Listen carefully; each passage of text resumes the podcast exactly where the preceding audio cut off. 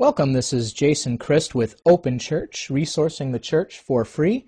Uh, we're doing a tour of Audacity today as we talk about recording our message uh, for broadcasting it online.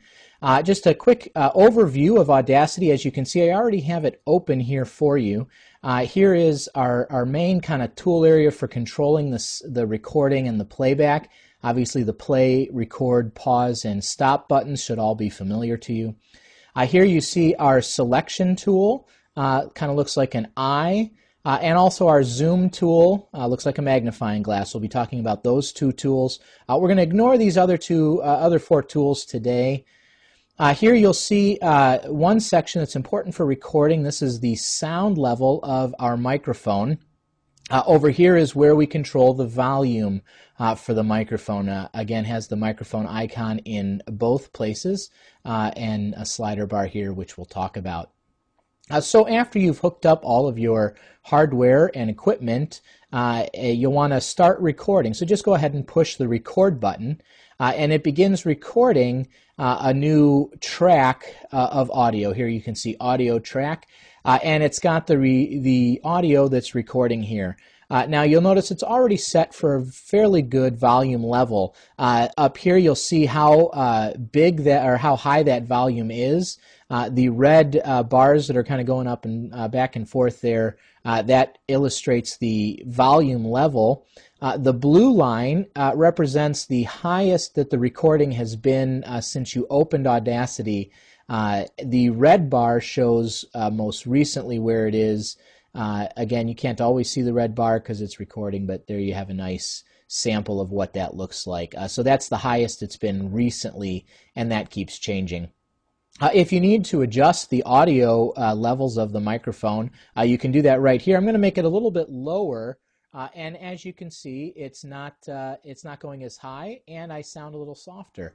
As I move it back up to where it normally sits, it goes back to normal. Here again, you see the lower the lower sound volume and the higher sound volume.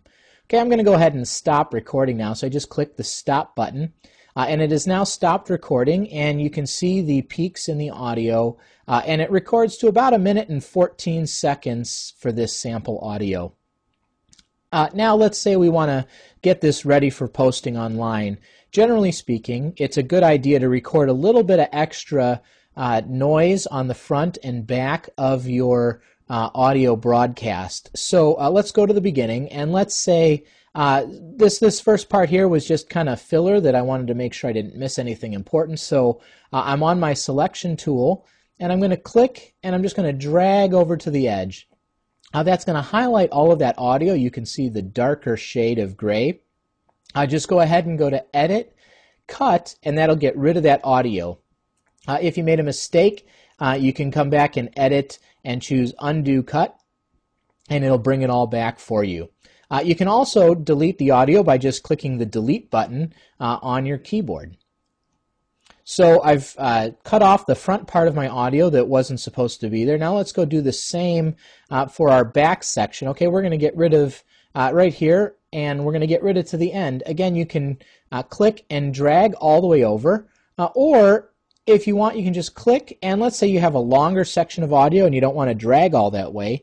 You can press and hold the shift key and then click end on your keyboard and it'll select all the way to the end of the audio. Again, I'm just going to go ahead and delete that section.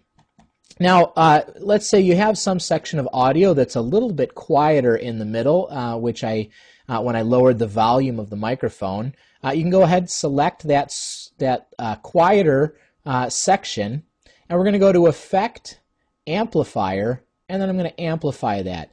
Now, it starts off with what the highest level is uh, for not allowing any kind of distortion. I like to drop that down just a little bit, so I'm going to go to a nice 15 even, and I'm going to click OK. And you can see here that it has uh, made that sound uh, louder, and it ends up being pretty close to what the volume around it was uh, before we started.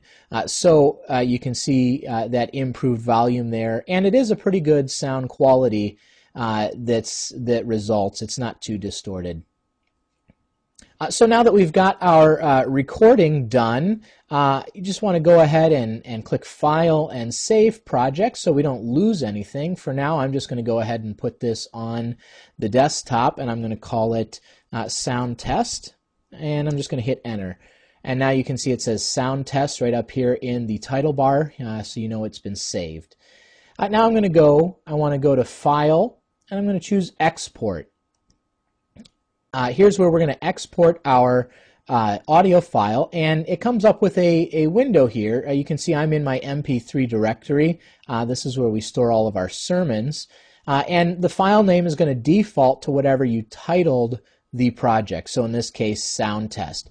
I want to go ahead and save it as an MP3 file, which is already selected, uh, but you can see when you click on it that there are all kinds of other options here as well. MP3 is a pretty universal standard, uh, so we're going to go ahead and use that. Uh, once I'm uh, satisfied with the name, I'm going to just uh, click here and change that name to Soundtest Audio, uh, so you can see that you can change that file name. I'm going to go ahead and click Save.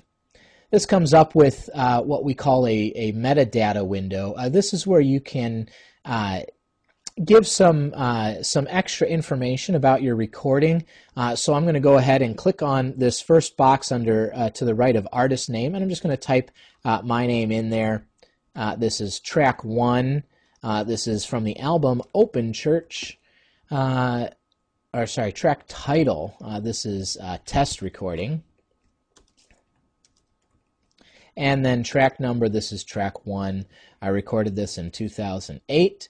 Uh, the genre has uh, a drop down box. If you click, you can choose uh, one of the drop down uh, options, or you can just type in something. I'm going to type in spoken word. And then if you want to leave a comment. Now you can save this as a template so that it always, uh, when you reload it, it always comes up uh, with those tags. Uh, I'm going to go ahead and, and do that. I'm just going to call this uh, test audio. And I'm going to hit save, and it's going to save uh, those tags. To give you an idea of what that would look like, uh, when you come in and you, let's say you have a, a blank, uh, a blank, let's just hit the clear button. When you come here and you got a blank screen, you go to load, and you're going to choose that predefined one, uh, which was uh, test audio and I'm not seeing it now. So we're just going to go ahead and grab uh, Chuck's sermons. This is what we use for our sermons here at First Trinity. Uh, and you can see we have our uh, information entered in there. So I'm going to click OK.